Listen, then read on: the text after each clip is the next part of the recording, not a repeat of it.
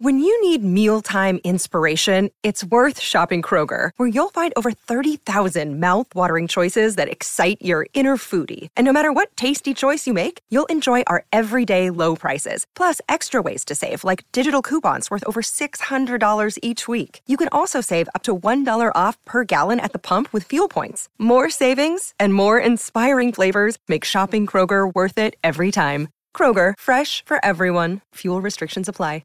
Another day is here, and you're ready for it. What to wear? Check. Breakfast, lunch, and dinner? Check. Planning for what's next and how to save for it? That's where Bank of America can help. For your financial to-dos, Bank of America has experts ready to help get you closer to your goals. Get started at one of our local financial centers or twenty-four seven in our mobile banking app.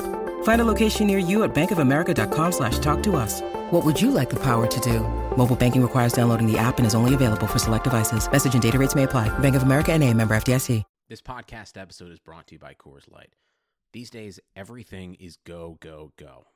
It's nonstop hustle all the time. Work, friends, family expect you to be on twenty-four seven. Well, sometimes you just need to reach for a Coors Light because it's made to chill. Coors Light is cold lagered, cold filtered, and cold packaged. It's as crisp and refreshing as the Colorado Rockies. It is literally made to chill. Coors Light is the one I choose when I need to unwind. So when you want to hit reset, reach for the beer that's made to chill. Get Coors Light in the new look delivered straight to your door with Drizzly or Instacart. Celebrate responsibly. Coors Brewing Company, Golden, Colorado. Progressive presents an interview with your upstairs neighbor. Hey, it's Rick from upstairs. Yeah, I take it seriously. When I play R and B at one in the morning, that's me saying, hey, I'm here for you. And I enjoy repetitive bass lines. I only use expired batteries in my smoke detectors. Nice, right? Yeah, upstairs neighbors help people forget their troubles. Give them something else to focus on. Ooh, want to see how high I can jump? Progressive can't save you from your upstairs neighbor. No, wait, let me try again. But we can save you money when you bundle renters and auto insurance with us. Progressive Casualty Insurance Company, affiliates, and other insurers. Bundle discount not available in all states or situations. Welcome to the Madhouse Chicago Hockey Podcast postgame show with six seventy The Score's Jay Zawaski and N B C Chicago's James Neveau. Like it has been so many times this season, it is one step forward and one step back with the Chicago Blackhawks. This is the Madhouse Chicago Hockey Podcast postgame show. My name is James Neveau from N B C five Chicago. Jay Zawaski thought better of the idea of trying to record a postgame podcast when he has to be up at five thirty in the morning for work. So I, once again, am here to console you and to uh, kind of talk everybody down, I guess, after a four to two loss at the hands of the Vancouver Canucks on Thursday night, the second straight road defeat that the Blackhawks have had at the hands of these very Canucks. And before we start getting into kind of the nitty-gritty of this game and the positives and the negatives, wanted to, as always, give a shout-out to our great sponsors, to Mariska's in Crest Hill, family-owned and operated since nineteen thirty-three, one of my absolute favorite places on the planet, as is Chuck's Southern Comforts Cafe with two locations in Burbank and Darien. Love their beer selection, love their various types of encased meats that they have there. Definitely going to get something to, good to eat there if you head out that way. Also get to give a shout out to Triple Threat Sports. Chris, one of the best guys in the entire business, and he's going to make sure that you look good when you're rocking your Teuvo Teräväinen and Hartford Whalers jersey. Those things are coming, by the way. The Hurricanes have kind of decided that they're going to embrace that Whaler mystique. They were playing Brass Bonanza at their game tonight. They've, they're selling Hartford Whalers t-shirts, which, by the way, if you go on the team's Twitter account, you can potentially win one of those bad boys. So you heard it here from your Uncle James. You go try to win one of those beautiful things. And if they bring back those Hartford Whalers jerseys and they have a throwback night, I'm telling you right now, Jay may end up getting a Hartford Whalers Teuvo Teräväinen jersey. I might have to pick one up, too. Don't tell my wife that. You know, you got to mind your pennies in this day and age, but I'm telling you, I'm probably splurged for one of those bad boys. But anyway, we're not going to get too bogged down in details here. I just spent forty-five seconds to a minute talking about how great logos are and how great sponsors are. Let's talk about the Blackhawks. How about that? Yay! They had a solid effort in the first period tonight, but outside of that, there was just a lot to not like about what they were doing, honestly. I mean, Jonathan Toews had a really good game tonight, drew a couple of penalties, was driving the net really hard, playing with some speed that we haven't really seen from him a lot this season. It was kind of cool to see him kind of open up the taps and to really get going. It really kind of added a new dimension almost to their game. It was really interesting to see that from him tonight. So kudos to Jonathan Toews for a game really well played, even though the Blackhawks end up losing the tough decision to one of the worst teams in the N H L. Got to give a shout-out also to Alex DeBrincat. Seven shots on goal tonight, his eighteenth goal of the season.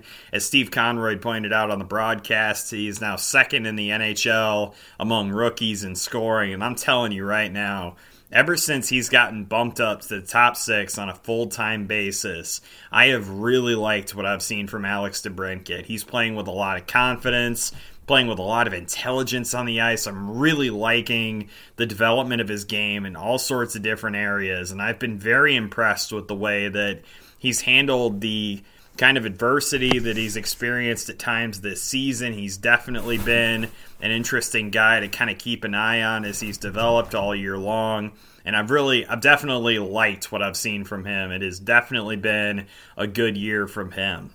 I also have to give uh, kind of a shout to uh, David Kampf and the fourth line. They had some really good moments tonight. I thought that they played a really good team game. I like the chemistry that that line is developing. I know that it's never easy to kind of be in that position where you have to be on the fourth line, guys like Thomas Jurco, who are used to kind of being top six guys. But I really think that the, that group together has been really interesting and kind of given the Blackhawks kind of a unique wrinkle, you know, when they're out on the ice. So kudos to them to the way that for the way that they've been playing. Now, now we have to get to the negatives, to the just why on earth does this kind of stuff keep happening? And we have to start with some of the silly mistakes that the Blackhawks made tonight. There were, I mean, there were mistakes that didn't end up leading to anything, such as Ryan Hartman, who had an edge gained on a defenseman and inexplicably tried to turn back and create a passing lane when all he needed to do was take the puck to the net. Ever since game, it was probably roughly like game fifty or fifty-five last season, Ryan Hartman has just had this breathtaking regression from the player that we thought he would be, which would ba- was basically a smarter version of Andrew Shaw. And while he has he hasn't really like gone off the deep end in terms of committing dumb penalties or anything like that, it just seems like his hockey intuition is just, it's gone haywire. It doesn't seem like he's the same type of player that he was when he was coming into the league last season, really in earnest for the first time. And if we're being completely honest with ourselves, he's had a really down season, and it just seems like he's one of those guys who the Blackhawks might be able to sell off and kind of give an opportunity someplace else, kind of like what they did with Richard Panik. Just kind of ship him off, maybe get a guy in here who needs a change of scenery or whatever. I, that's really all you can say about it. I feel like Ryan Hartman is just not going to... He's not going to be a guy that I don't think is going to be, he's not going to be around when this team is trying to be good again and trying to compete for a Stanley Cup. If that's indeed kind of the arc that this thing is on, where this is kind of the bottoming out point and they're going to start going up as these young kids that they have kind of continue to develop. I just don't see Ryan Hartman being around when that upswing uh, starts back up. I also was not a big fan of the defensive communication or the lack thereof tonight. There were several instances in which there were breakdowns that led to really good chances by the Canucks.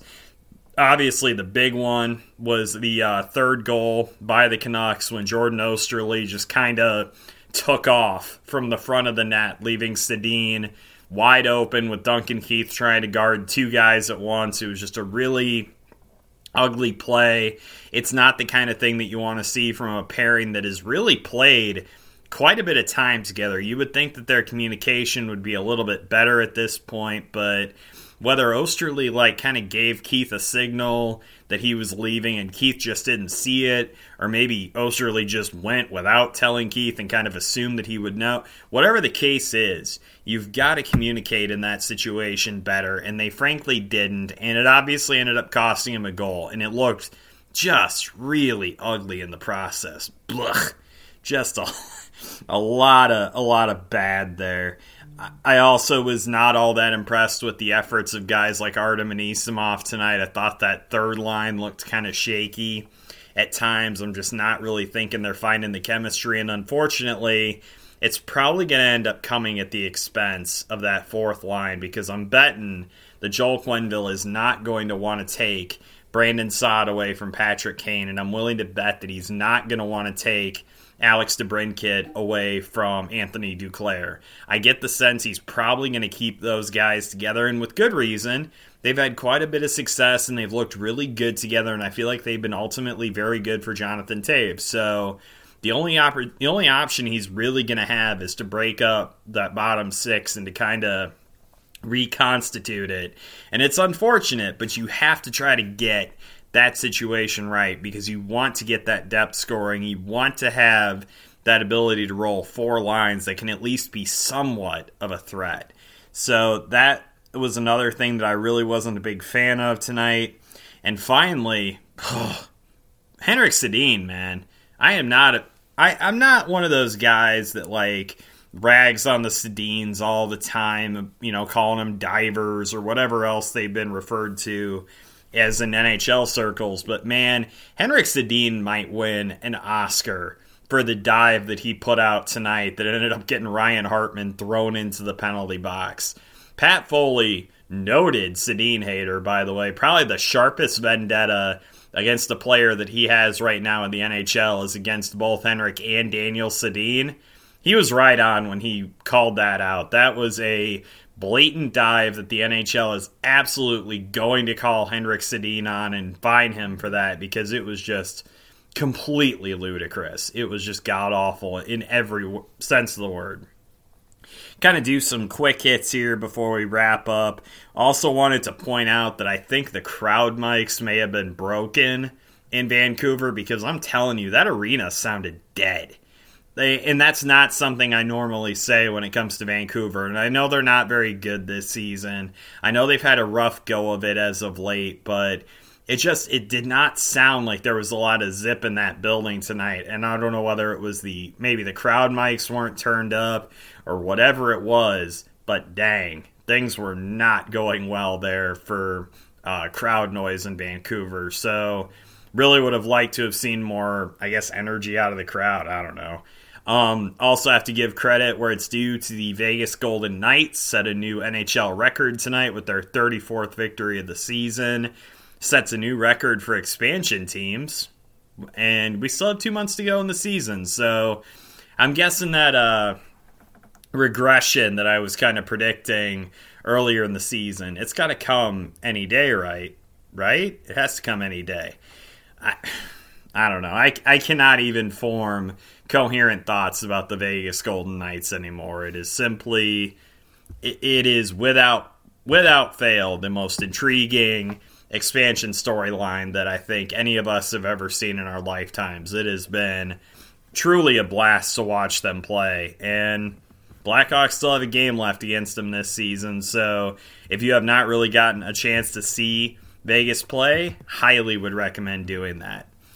Um, yeah, that's pretty much it, guys. It it was a very, just a disappointing night overall for the Blackhawks. I feel like they left two points on the table that they could have used in their uh, effort to claw back into this playoff race.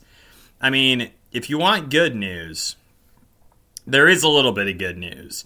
Nathan MacKinnon is going to miss some time for the Colorado Avalanche. Unfortunately, the Avs were winners tonight, so they gained ground on the Blackhawks, as did the Dallas Stars and the Nashville Predators. All three of them won tonight. The uh, Saint Louis Blues did end up losing tonight three to one to the Boston Bruins. And, yeah, just not a not a great night for them. And uh, Winnipeg also, as I mentioned, lost to Vegas. So That is, two teams in the Central ended up losing tonight. Three ended up winning. Obviously, the Blackhawks need some help if they're going to get back into this race. So they're not getting it right now, guys. They need to get it at some... Oh! I apologize to Salsa Shark. He's probably going to listen to this podcast and think, oh, James totally lied. He did not get to the question that I asked him on Twitter after the uh, game ended tonight. He asked me, who is the Blackhawks' best defenseman right now? And it inspired quite a storm of controversy and conversation in my mentions. A lot of love for Eric Gustafson, shockingly enough. Brent Seabrook got a little bit of love. Apparently not a lot of people feeling the love for Duncan Keith right now. It was uh, kind of interesting to see that.